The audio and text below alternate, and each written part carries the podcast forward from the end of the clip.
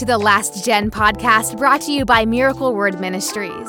These episodes are specifically created with students in mind. More than ever before, we must know why we believe what we believe, build strong faith, and stay on fire for God. We know that Jesus is coming soon, and we're going to live like this is the last generation. Are you ready? Let's go. Well, welcome back, everybody. What's going on? How is it going with you? I'm doing great. My name's Alex Iaquinto on behalf of Miracle Word Ministries, and thank you so much for tuning in to the Last Gen podcast. I'm so pumped to be on with you today. Today's going to be a good one. I mean, I don't think I'd come on here and tell you that today, you know what, guys? Today's actually going to be a crappy episode, so you might as well just get off now. So, of course, I'm going to say today's going to be a good one. Um, yeah, welcome. If this is your first time listening, I'm I'm I'm glad. I don't know. I feel like we have a lot of pre- preliminaries a lot a lot of the times. Um that was just me clicking on the lights. Um, I'm sorry if you hear some background noise or you hear some uh, AC going, but I am in Texas. I'm in Houston, Texas in the spring, uh, and it feels like summer. And so, and the humidity is at like 90%. So, I, I, I don't love you enough to not turn on the AC. I'm very sorry. So if it sounds like the AC is playing or going, it is because it is. Um, two episodes ago, I, I made the mistake of starting the podcast in the car and not turning the AC on because I didn't want it to damage the sound quality. And uh, I paid for that dearly. My shirt paid for that because I sweat right through it. And it looked it looked pretty odd as I'm like I'm like sweating bullets like talking into a microphone and I'm the only one in the car um, pulled up in some random cul-de-sac. So, you know, I'm not in a cul-de-sac today. Today, I'm actually in the um, parking lot of my apartment here in Houston, Texas, my temporary home. For those of you that don't know, I am no longer living in Virginia Beach. No longer. Alex does not live there anymore. Um, so I can't believe it's only been a week. So we just finished our first week of sales. Um, I mean, God, God showed up this week for me. I mean, in ways that I can't even like explain. God is so good, man. I'm telling you. I mean, if I get on this and I get on like, you know, what I'm hyped up about in my spirit, on on like God blessing, man, we will never, ever, ever get off of it. God has really abundantly blessed me here in Texas, and uh, just want to give him all the all the glory for that so yeah, here in Houston, and uh, I don't know. I- I'm doing great. Are there any any announcements? Yes. Good good good catch, Alex. Okay, so I don't know if you knew this. Um, and by the time you get to this podcast, I don't know if they're going to be sold out. From what I know, let me just check. From what I know, here are the numbers. If you were not on the last gen um, Zoom call that we had like two weeks ago with Evangelist Preston, uh, April 12th. If you were not on that, we released something that um, was pretty huge. We dropped our first ever line of last gen merch. And that was very exclusive to the people that were on there. We gave them first dibs. Um, and so if you weren't on there for that, you kind of missed out on the first dibs. Um, but recently, just this week, we launched it out for everybody. But the catch is, um, it's, so limited that that uh, you know I'm not I, I can't guarantee anyone else, anyone's gonna get it, but we still have some shirts left. By the time you're getting to this, I don't know. I'm not sure. What you want to do is you want to check shop.miracleword.com. Shop.miracleword.com. Uh, we just released what's called Night is Coming uh, line of merch. I'm pumped about that, man. It looks so good. It looks so dope. I wish I could show you on this audio podcast but those shirts look amazing. So I'm excited to get mine in the mail. I know a lot of you have already gotten your last gen shirt in the mail. Um, they just they just look dope. We've already sold. So we only did a limited series drop um, because you know we're cool like that.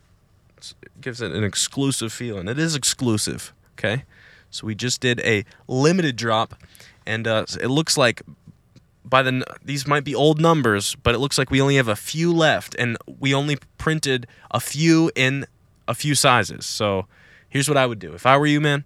I would go on shop.miracleword.com, look for the Night is Coming shirt. It's the coolest green shirt, dude. Looks great. Um, and um, and see if we have any left in stock. If not, I'm sorry. Um, we will be coming out with new merch.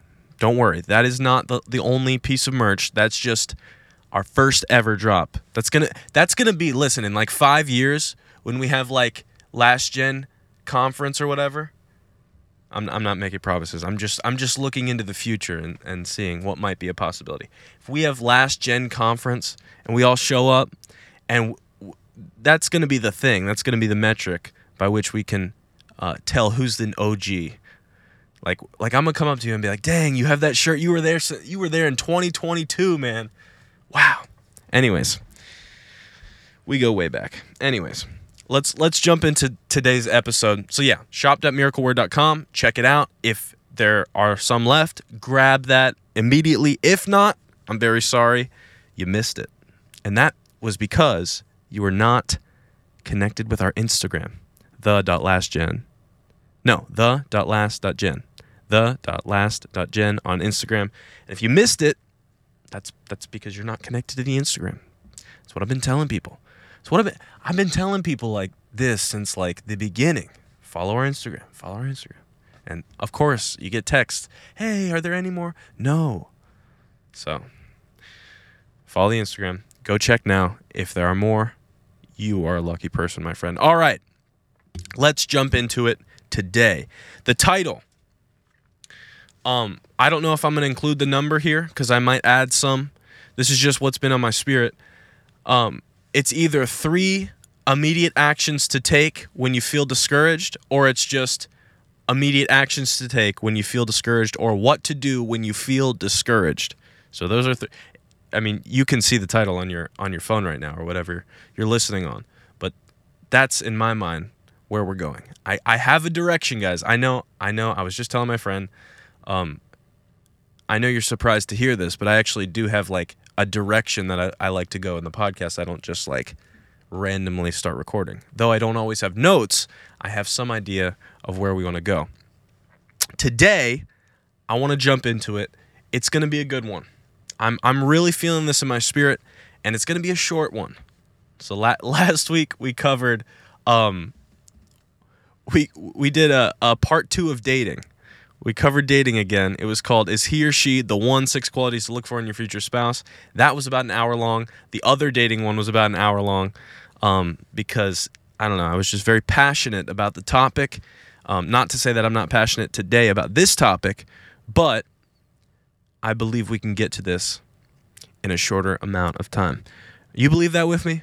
If you believe that, shout amen. All right, let's get to it. What to do when you feel discouraged? What are you to do when you feel discouraged? What do you do when and, and I'm speaking directly to youth right now. I know I know my audience. I'm not saying, you know, I'm not putting this out of your grasp or something that's never going to happen to you. The devil always likes to discourage God's people. All right? You have to understand. This is a foundational understanding that you are more than a conqueror. That's what the Bible says. Those who are in Christ are more than conquerors. You have the victory. Thanks be unto God who gives us the victory through our Lord Jesus Christ. Come at this with an understanding. I have the victory. Not I'm going to get the victory, not eventually we'll see the victory. How many know you're going through a rough season, but you're going to see the victory? No, I'm not going to see the victory. I see the victory. I'm going to see a victory. No, no, I see a victory. I don't only uh, I don't only expect victory, I walk in victory. Okay? Victory is your position as a believer. If you're taking notes, I want you to write this down as a foundational belief before we get into this. Write this down in your notes. Victory is my positional birthright as a child of God. Or write it like this Victory is my position in Christ. You have to understand you are not a broken, defeated uh, person walking through life looking for scraps. You have to understand this from the perspective I'm not a beggar, I'm not a loser. When, when Christ died, I, I died with him. But when he was raised, I was raised with him.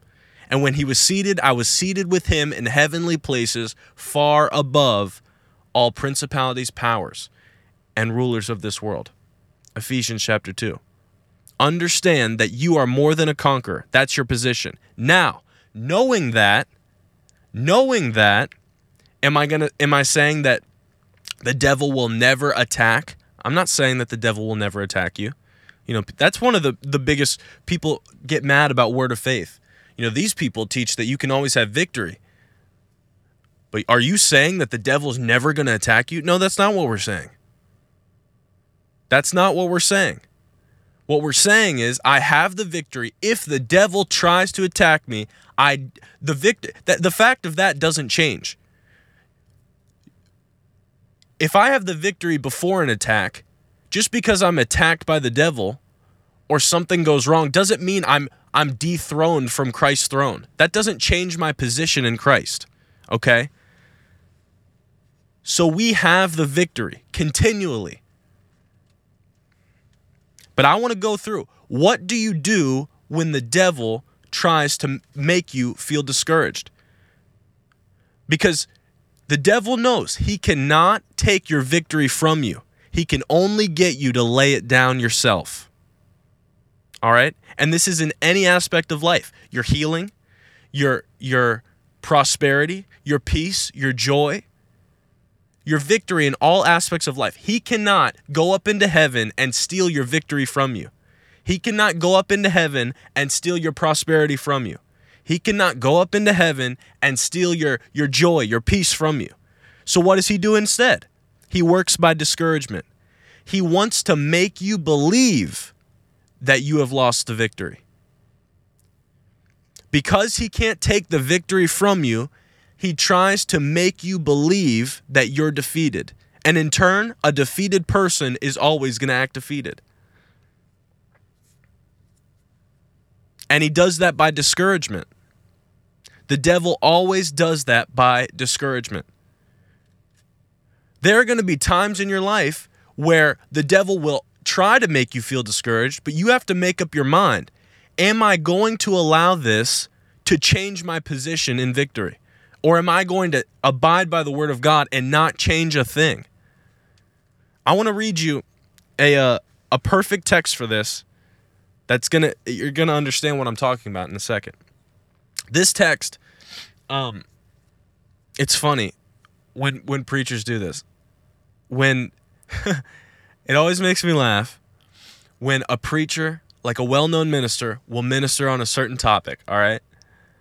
He he he teaches like let's say he teaches about prosperity.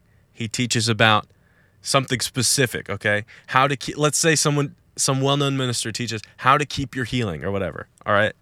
And then some lesser known minister gets on live our instagram live or podcast or whatever and they say hey this has just been in my spirit. I don't know why the lord laid this on my heart it's like, no, the Lord didn't lay this on your heart. You watched that minister and now you're copying his message. All right. So that always bugs me when when people say, I don't I don't know why the Lord has me on this. I do. I know why. Because you just finished watching the, the the minister talk about it and now you just want to preach that.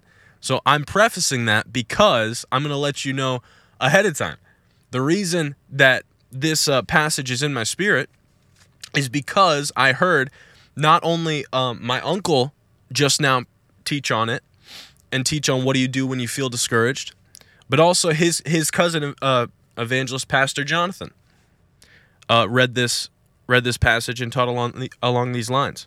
But I want I want to teach this to you because especially when you're a young person, it's so easy to get discouraged as a young person.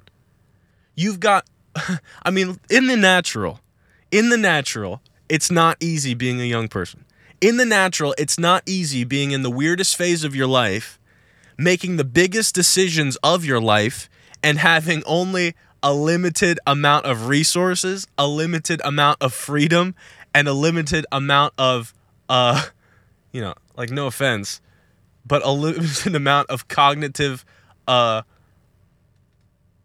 production. Because your prefrontal cortex is not fully established and fully developed. So, in the natural, it's easy to get discouraged, and it's easy to get discouraged now in our generation. The devil loves to make you feel discouraged, whether it's through a bad report from the doctor, whether it's from uh, friends who've turned their backs on you, whether yeah, some social thing. That's that's an easy one. That's what that's what people feel discouraged about all the time. Well, you know, nobody really likes me at school, and I've got no friends, and I'm lonely. How about this one? Staying on the topic of dating. My girlfriend, and boyfriend broke up with me, and I just feel like oh, I don't even know what I'm going to do without them. The devil will love to make you feel discouraged, like you can't do it anymore. You ever hear someone just go, "I just can't. I just can't anymore. I just I just can't. I just can't do it. I just can't." Can't what? I can't. The devil will love to make you feel like you just can't. But you've got to make up your mind in that moment. As soon as the attack comes, I mean even before the attack comes. That's why I'm that's why I'm teaching you this. Before the attack comes, you have to make up your mind that not one thing is going to change my position in victory. Let me read this to you.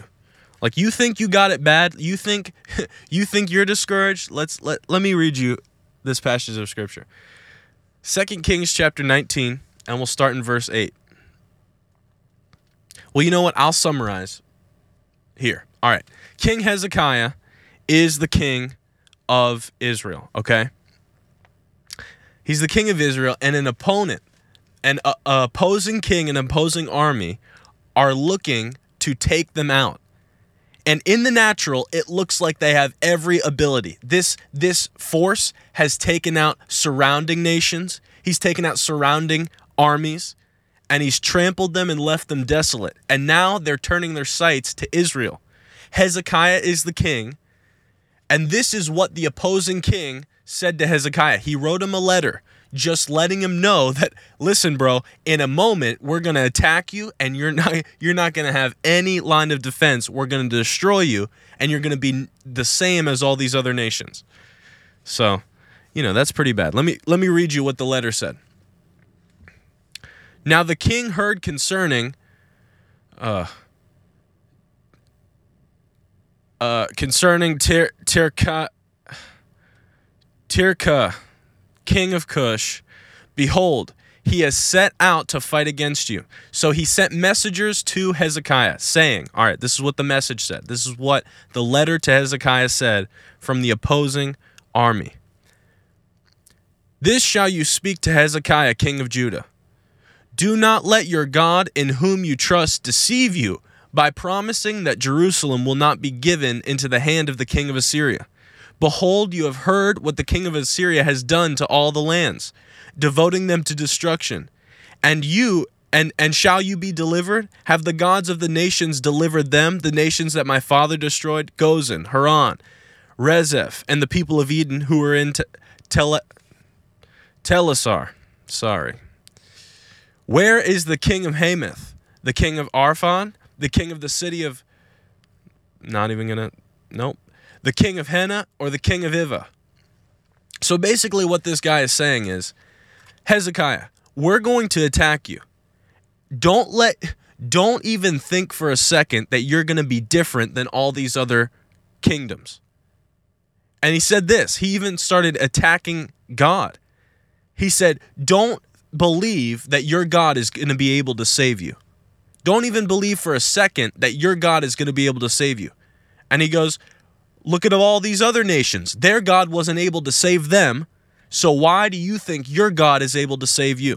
So that's some serious accusations, not only against Hezekiah, but against God. So he gets all of that in a letter. And what does Hezekiah do? You know, most people would start having a panic attack, uh, you know, clench their chest and die. That's some serious discouraging information.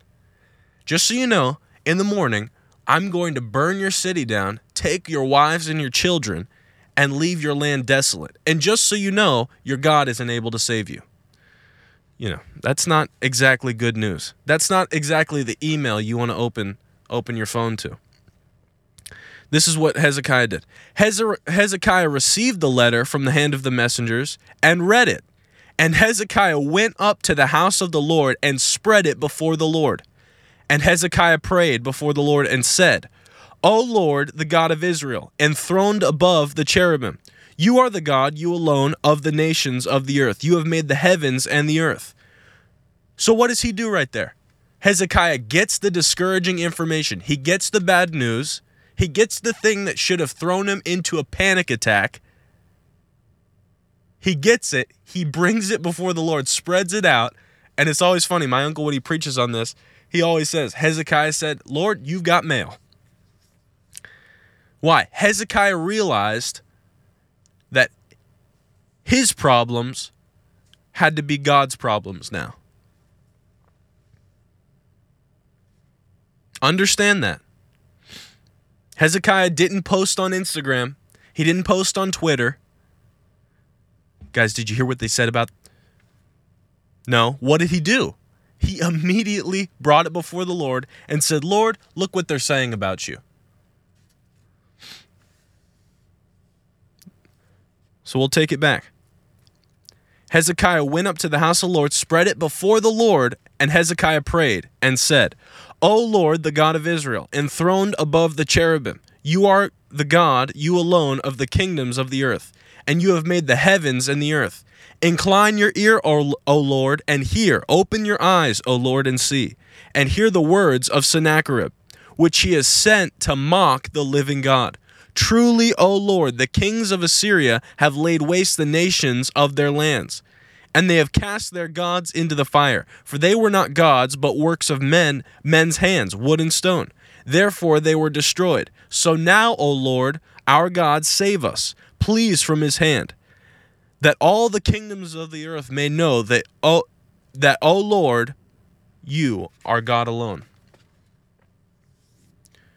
Immediately after receiving discouraging information. Hezekiah didn't panic. Hezekiah didn't uh, tell other people. He didn't tell his wife. He didn't tell his friends. He didn't try to get advice. What did he do? He immediately went to prayer. But here's the first point there's three points. What do you do when you feel discouraged? What do you do when you feel like you can't hear the voice of God? What do you do when you he- you feel you just received a bad doctor's report? What do you do when you hear bad news in the family?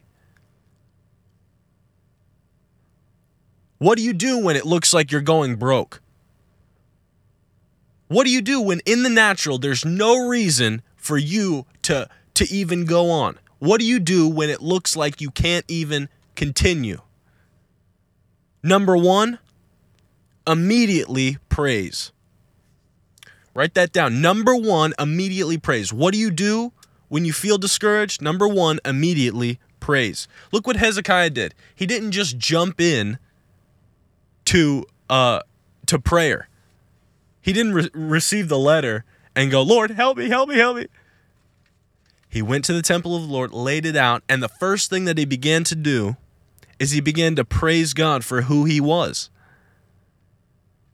I mean, that sounds counterproductive.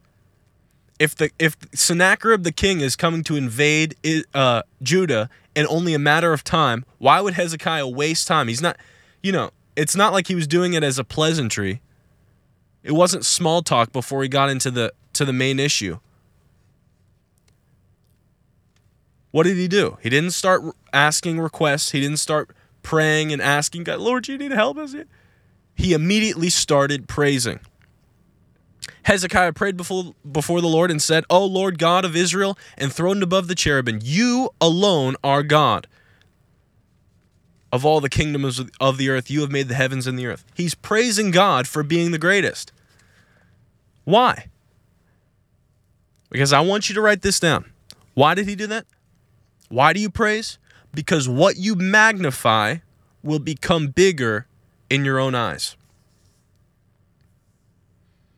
How how many of you have been in church services where uh, the worship leader will get up and he'll say, All right, I want everyone to stand to their feet. Let's all magnify the Lord. All right? Let's all magnify the Lord. People who are new to the faith or whatever, they might not know what that means. What do you mean, magnify the Lord? That's in the book of Psalms. Magnify the Lord with me. What does it mean? It means make his name great or make your own view of him great. How do you do that? Praise. When you praise God and you you tell God how big he is, how great he is, how able he is, how mighty he is, how nothing compares to him, then all of the other things look small to you in comparison to your God. One of my favorite worship songs right now. You know, I always tell people I love to to be trendy and and stick with like this new generation to reach them. So I like like really trendy um, worship songs. Um, one of my favorites currently was written in 1809. it's called um, "Turn Your Eyes Upon Jesus." I don't know if you know this. I'm not a singer, but it goes, "Turn your eyes upon Jesus." Look full in his wonderful face, and the things of earth will grow strangely dim in the light of his glory and grace. Okay. Turn your eyes upon Jesus. Look full in his glory in his glory or look full in his wonderful face, and the things of earth will grow strangely dim in the light of his glory and grace. Understand something when you praise God, your problems look small. So that's why you don't immediately jump in to prayer. Let's say you get a bad doctor's report. You feel discouraged because the people at your school don't like you. You feel discouraged because your family members uh, aren't responding to the gospel. You feel discouraged because you're, you know, you shared your uh, your heart to live for the Lord and your parents don't agree. Instead of feeling discouraged, what you should do immediately, not not pray and ask, immediately praise God. And I don't mean, and I, we've been over this in this podcast, I don't mean do a little seeker sensitive, lift your hands at half mast, praise you, God, thank you. No, no, no. When you feel discouraged, when the devil tries to make you feel discouraged, and he says, you know, this is this is never going to work out. You're never going to have your healing. You'll never be uh, be prosperous. You're never going to have more than $100 in your checking account. You'll never be able to go to that school. You'll never be able to do what God's called you to do. You'll never be able to preach. Your family will never be saved. All that you have to do immediately after you hear that in your mind from the devil, just start singing, Turn your eyes upon Jesus. I mean, think about that. Immediately, when you hear the voice of the devil try to discourage you, put on some African praise music. Literally, I've done that before. The devil says, You'll never have this. You'll never be able to do this. It's too big. You can't do it. You're going to be broke. I just turn on the song. All the other gods, they are the works of men, but you are the most high God, and there is none like you. And it's like, once you're done singing that at the top of your lungs, I can't even imagine how you could feel discouraged for one moment. When those African dudes, if you watch the music video, they're they're jumping around with their tambourines and with their clarinet, whatever, you know, their horns. All the other gods, they are the works of men, but you are the most high God, and there is none like you, Jehovah. You are the most high. You are the most high God. I mean, just singing it now, I can't help but smile. You can't help but feel encouraged. You can't help but feel like you can take on all of hell. Because when you praise God, you're actually entering into his presence. Enter my gates with thanksgiving, into my courts with praise. That's what God said. I'll or in, in the book of Psalms, I'll enter into his gates with thanksgiving, into his courts with praise. What did Paul and Silas do immediately when they were thrown into prison? in the inner dungeon, there was no help, no hope of getting out. They might they might have been executed in the morning. What did they do? did they start crying? Did they start telling their friends, telling the other dungeon mates, look what's happening now? Start complaining? That's what most people would do. Start complaining that your friends don't like you. Start complaining that nothing works out, that I'm broke. Start listen, I can't stand when people make like what they they call it like they, they write it off as self-deprecating humor. But like when something bad happens, they go, "Oh, it's probably you know, it's probably cancer." Get you know, they feel they feel just a slight bit bad. They feel like a a lump or whatever. Oh, it's probably cancer. My luck. You know, with my luck.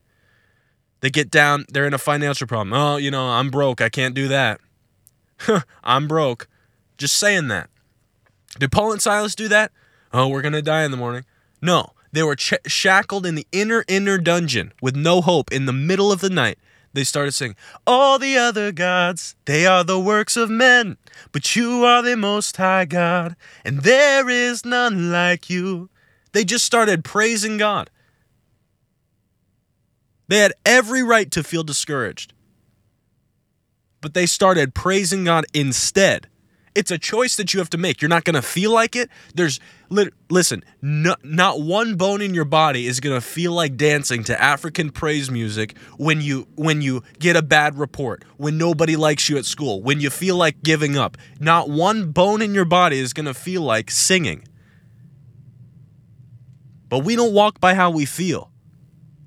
We walk by principles and we walk by faith. So instead of feeling discouraged, lift your hands. Cl- lock, close and lock your door and just start dancing. You know, people they think I'm joking when I just say when I say start like dancing. I'm not joking. It's not a choice to dance before the Lord. I'm sorry. It's not. If you want to be a, a sad, solemn, uh, emotionless person, you pick the wrong religion. You should go be a Muslim or something. That you know, bow down, put your face before you, eh, between your knees, and just uh, utter groanings or whatever that make no sense. Just, uh, sad. I don't know. But in Christianity, we know that we have the victory. So when the devil tries to tell you you don't have the victory, just start thanking God and praising Him that the opposite is true. Thank you, Lord, that I'll never be sick. Thank you, Lord, that this that that you said with long life you'll satisfy me. I'm too young to die. I thank you, Lord, that I'm not I'm impervious to the attacks of the enemy. Start start confusing your enemy. One of the things that praising like that will do is confuse the devil confuse those around you. If the devil launches an attack at you, I want, like, first of all, just think, put yourself in his shoes. What would the devil want me to do right now in this moment? If he had his way, what would the devil want me to do? He'd probably want you to cry. He'd probably want you to to just say I can't do it anymore.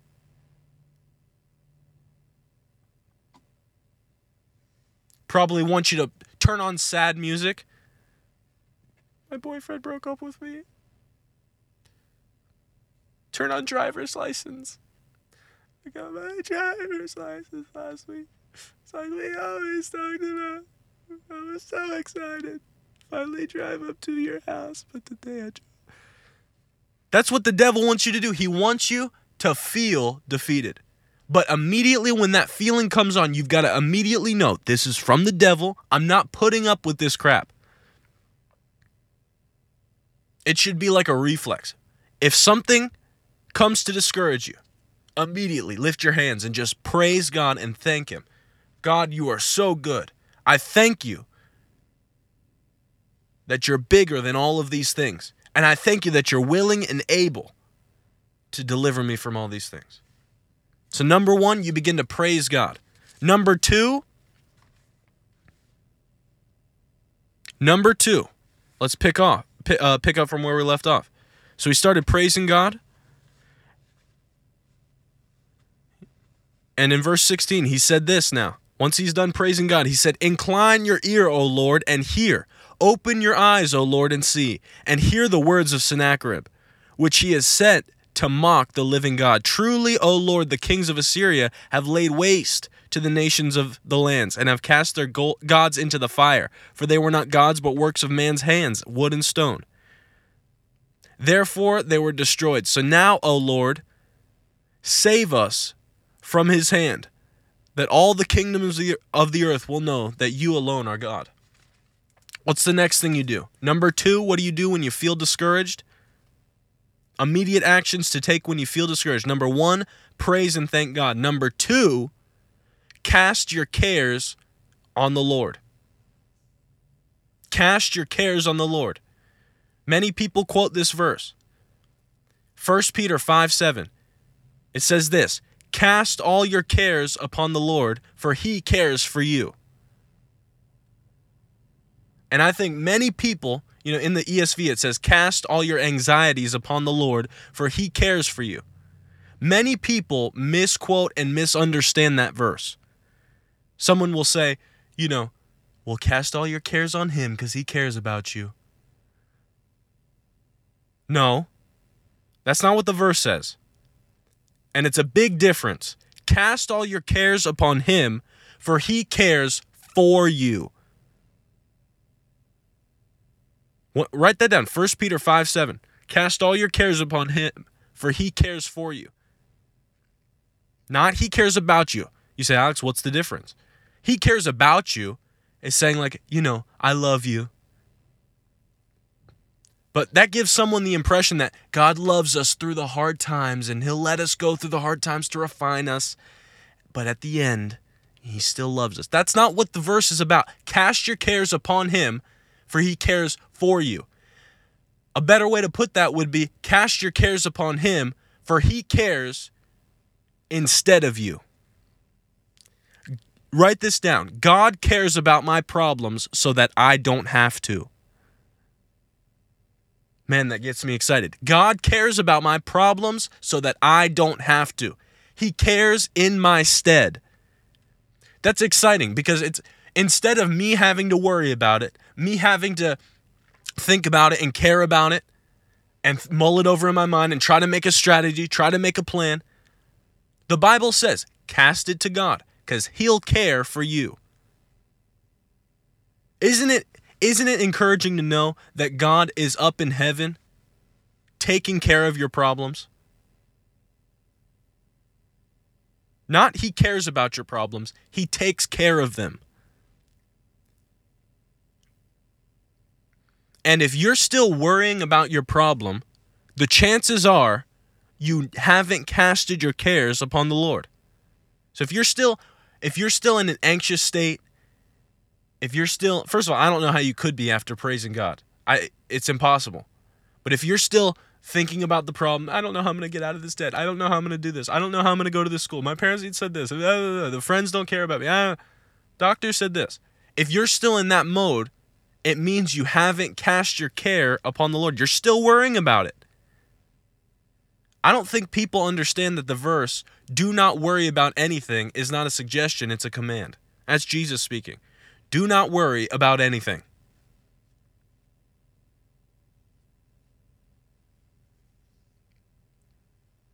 Do not worry about anything. Well, you say, How do I cast my care upon the Lord? Look what Hezekiah did. He prayed, he told God the problem, and he made his request known. That's how you cast your care. I'll give it to you very practically. Find let's take a financial problem. You feel discouraged because your bank account's low and you know what God's called you to do and it requires money. First, you praise Him. Thank you, Lord, that you're bigger than all of these problems. Thank you, Lord, that you hold all the silver and all the gold. You own the cattle on a thousand hill. You are the God of prosperity. You are the God of more than enough. You are Jehovah Jireh, my provider. I thank you, God, that you have everything that I need. You're my supply line. I thank you, God, that you hold the answer to all my problems. So you begin to praise Him, then you begin to make your requests known. Then you say, Lord, and you can be honest with the Lord. You don't need to like put it in a religious, uh, a religious like prayer. Like, Lord, come before you and we just we request that you don't have to like make up things. A simple prayer in faith will outdo a religious prayer in unbelief every time. Financial problem comes. Praise him, then say, "Lord, I'm asking you to help me out. I'm asking you to supernaturally supply me with what you and then i mean you can even get I, i've been honest with the lord about this i've done it when when i came short a thousand dollars short when i was doing the crusade that the lord told me to do he told me to do the crusade i did the budget it came out to an amount and i and, and then god brought it in because that's what i set my faith for but then i realized uh-oh there's another thousand dollars in, in the budget that I didn't account for. And you think a thousand dollars is not a lot until, you know, you need a thousand dollars and you don't know where it's going to come from. I could have just th- and, and the crusade was in like ten days or like or like less less than a week. I could have just been like, Lord, I you know I just don't even know. I started to praise God. Then I started to make my request known. I said, Lord, you called me to do this. You told me to do this crusade. And then I said this, and and I learned this from Kenneth Hagin. He bought a, a, he wrote a sm- small book. It's called How God Taught Me About Financial Prosperity. And he taught people to pray like this concerning finances. First of all, devil, get your hands off my money. Second of all, ministering spirits, angels, go and bring the money to me. That's that's what he taught. So I did the same thing. I said, "Lord, you called me to do this. You told me to do this, and I believe that you're going to supply all my needs. You're going to supernaturally bless me for doing this." And there's not going to be one bit of lack. I thank you that you're bringing in the money now. I thank you that you're speaking to someone now. I thank you that you, the no matter what way you bring it in, that all of the bills will be paid in Jesus' name. I'm asking you to bring in the money. I did that. And then what I did, as just a reminder of faith, just to rub it in the devil's face for making me feel discouraged about a thousand dollars, which should not feel like a lot, I took out a scrapbook piece of paper I, and, and a hundred dollar bill. I put the hundred dollar bill on top of the scrapbook piece of paper. I traced the $100 bill into a rectangle and I cut it out. And then I wrote on the blank piece of paper, I wrote myself a check from heaven, a $1,000 bill. And on the back, I put, In God, I trust. And that's it. I put it in my wallet and I acted like I had it. Number one, praise. Number two, make your request known. Cast your cares on God. And then number three, which could possibly be the most important thing. One preacher said this The biggest battlefield in faith is not when you pray. The biggest battle you face in faith is the time between when you pray and when you see the miracle happen. Because you can pray in faith and then and then switch out of faith and just go on, you know, full on unbelief for weeks and weeks. And that'll cancel what God's trying to do. Don't be like like James says, like a wave tossed to and fro by the wind. Double-minded. Don't be like that. Once you pray in faith, once you ask God, then the third thing is laugh. Praise Cast your cares, laugh. Why do you say laugh, Alex? Praise, cast your cares. Number three, laugh. You know I laugh? Because laughing, it's it's doing two things. Laughing in the devil's face, telling him, Devil, you thought that you could make me feel discouraged for this small thing. I know God will work it out. You're laughing in the devil's face. Number two, laughing so the devil can see that, you know, his attack didn't work. It confuses your enemy. I'm telling you, it confuses them to see that you're laughing when they just launched a big attack against your life. They're pushing back. They're, they're giving you a hard time and you're just laughing. But number three, it shows God that you believe Him. Because a prayer in faith cannot be prayed out of depression and sadness. Once you pray the prayer of faith and you believe that you have received it, Mark 11 23, then you act as if you have it. So after I wrote that thousand dollar bill, I acted like I had it. I didn't ask people for it. I didn't tell people I came up a thousand dollars short. I didn't tell people I don't know how. I didn't hint to people. I, I wasn't like, you know, I don't know how God's going to do this, but I believe He's going to speak to someone. You know, that's just asking for money. You might as well just like take out a loan or something. I didn't do that. I acted as if, you know, faith is pretty simple. It's not a formula like it's not a religious like formula where I can just like muster up enough faith and I just squint my eyes real hard. Faith is just acting as if the word of God is already true. Because it is. Faith is acting on the word of God like it's true. That's all that faith is. The substance of things hoped for, the evidence of things not yet seen. You haven't seen them yet, but you're acting like they're real. Abraham considered not his own body, which was as good as dead. He wasn't able to have kids. He didn't consider, he wasn't thinking about, oh, Sarah's uh, barren. I forgot. You know, I can't. He considered not, the Bible says he considered not the barrenness of Sarah's womb, but grew in his faith, stronger and stronger, and believed God. He did not waver concerning the promises of God. You have to understand, once you pray in faith, that's it. Smith Wigglesworth said, God said it, I believe it, that settles it. Write that down on your wall if you have to. Smith Wigglesworth, this is a quote from him God said it, I believe it, that settles it. That's it. It's done. It's a done deal. Once I pray in faith once, it's a done deal, and now I'm going to act as if it's already true. How would you act right now if you just received your miracle? How would you act right now if your relationship with your parents was restored? How would you act right now if you were able to go to that thing that God told you to go to? How would you act right now if God spoke to you on where to go? He gave you clear direction and you didn't have to worry anymore about what you're to do after high school. What would you do? How would you act? All right, now that you have that in your mind, would you dance? Would you shout? Would you laugh? And instead of waiting to see it, do it now. That's what faith is. Acting as if the Word of God is true, even if it doesn't look like it. There's an old Pentecostal song that my uncle always sings at tent meetings. Don't wait till the battle is over. Shout now.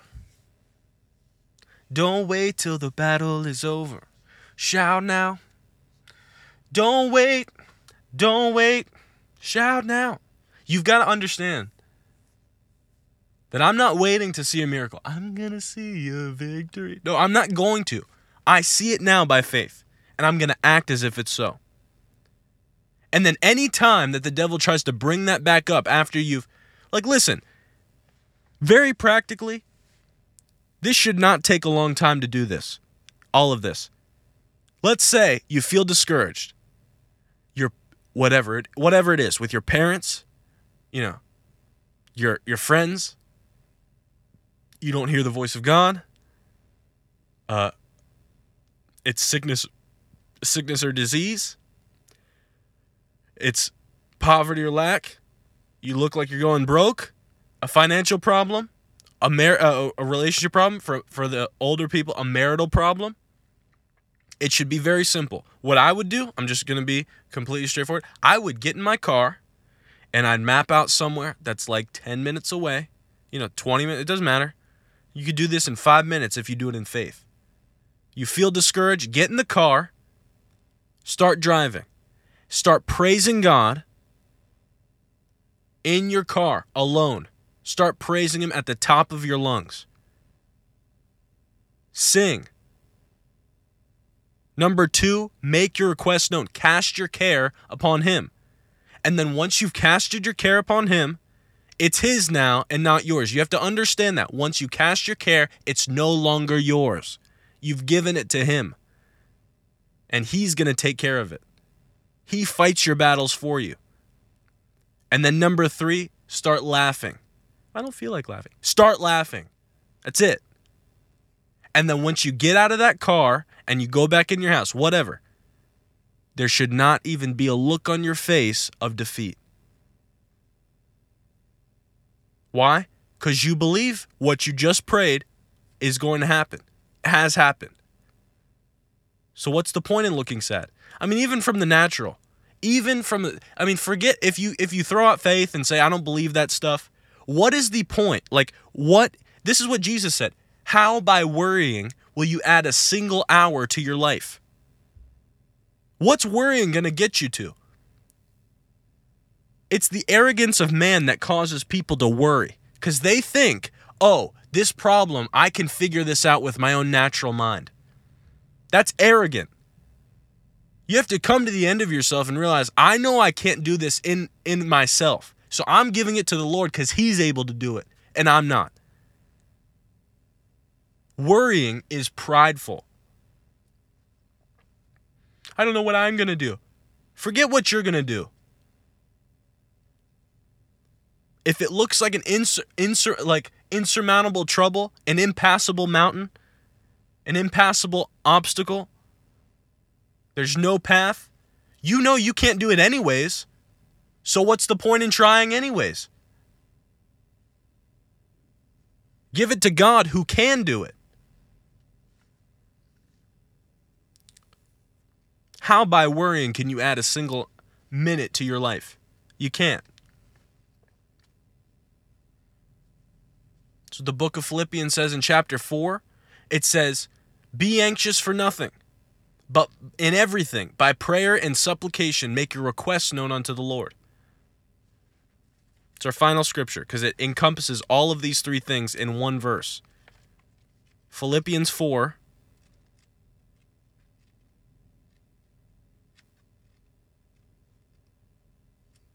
Philippians 4.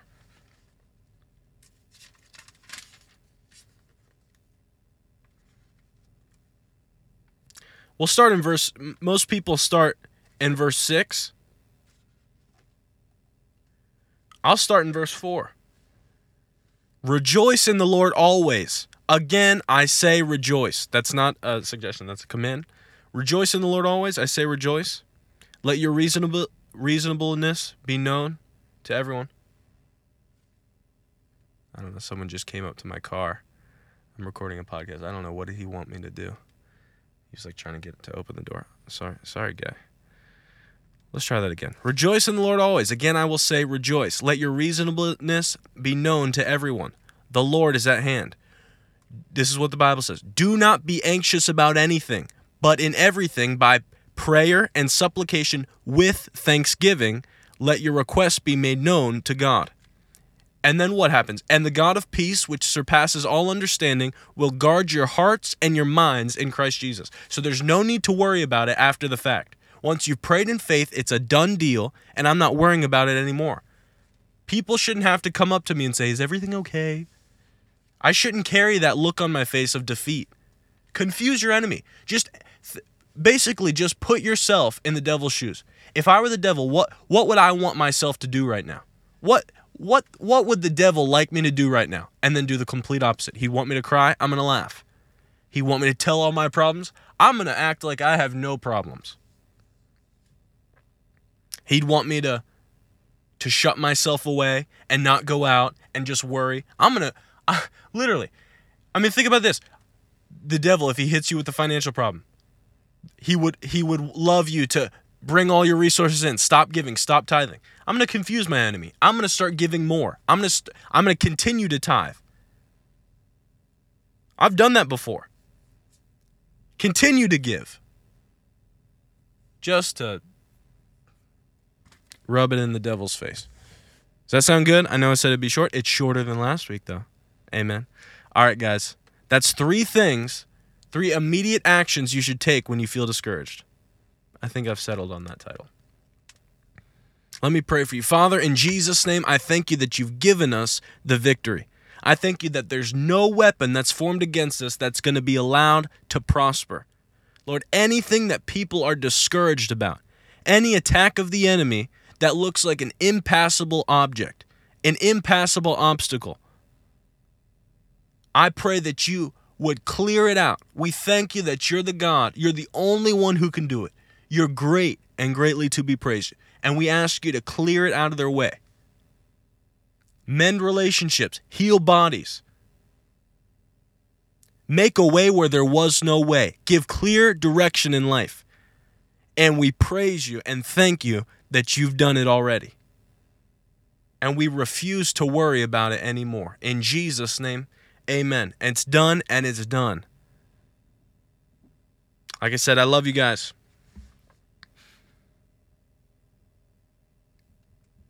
Thanks for sticking on. If this blessed you, I want to ask you to um, do something. If this blessed you, number one, if you have Instagram, check us out, the.last.gen. If this blessed you, take a screenshot, take a um, take a screen recording of the episode. Preferably not the part where I'm singing, please. And and uh, post it to your story. Tag us, and we'll repost you. Just helps get the word out. There's some people that are a little late. Um, and they don't even know that we have this. So we do. So there we go. Does this sound good? I love you guys. Like I said, check in on those shirts. Shop.miracleword.com. Shop.miracleword.com. All right. From Houston, Texas, signing off. Check back in with you later.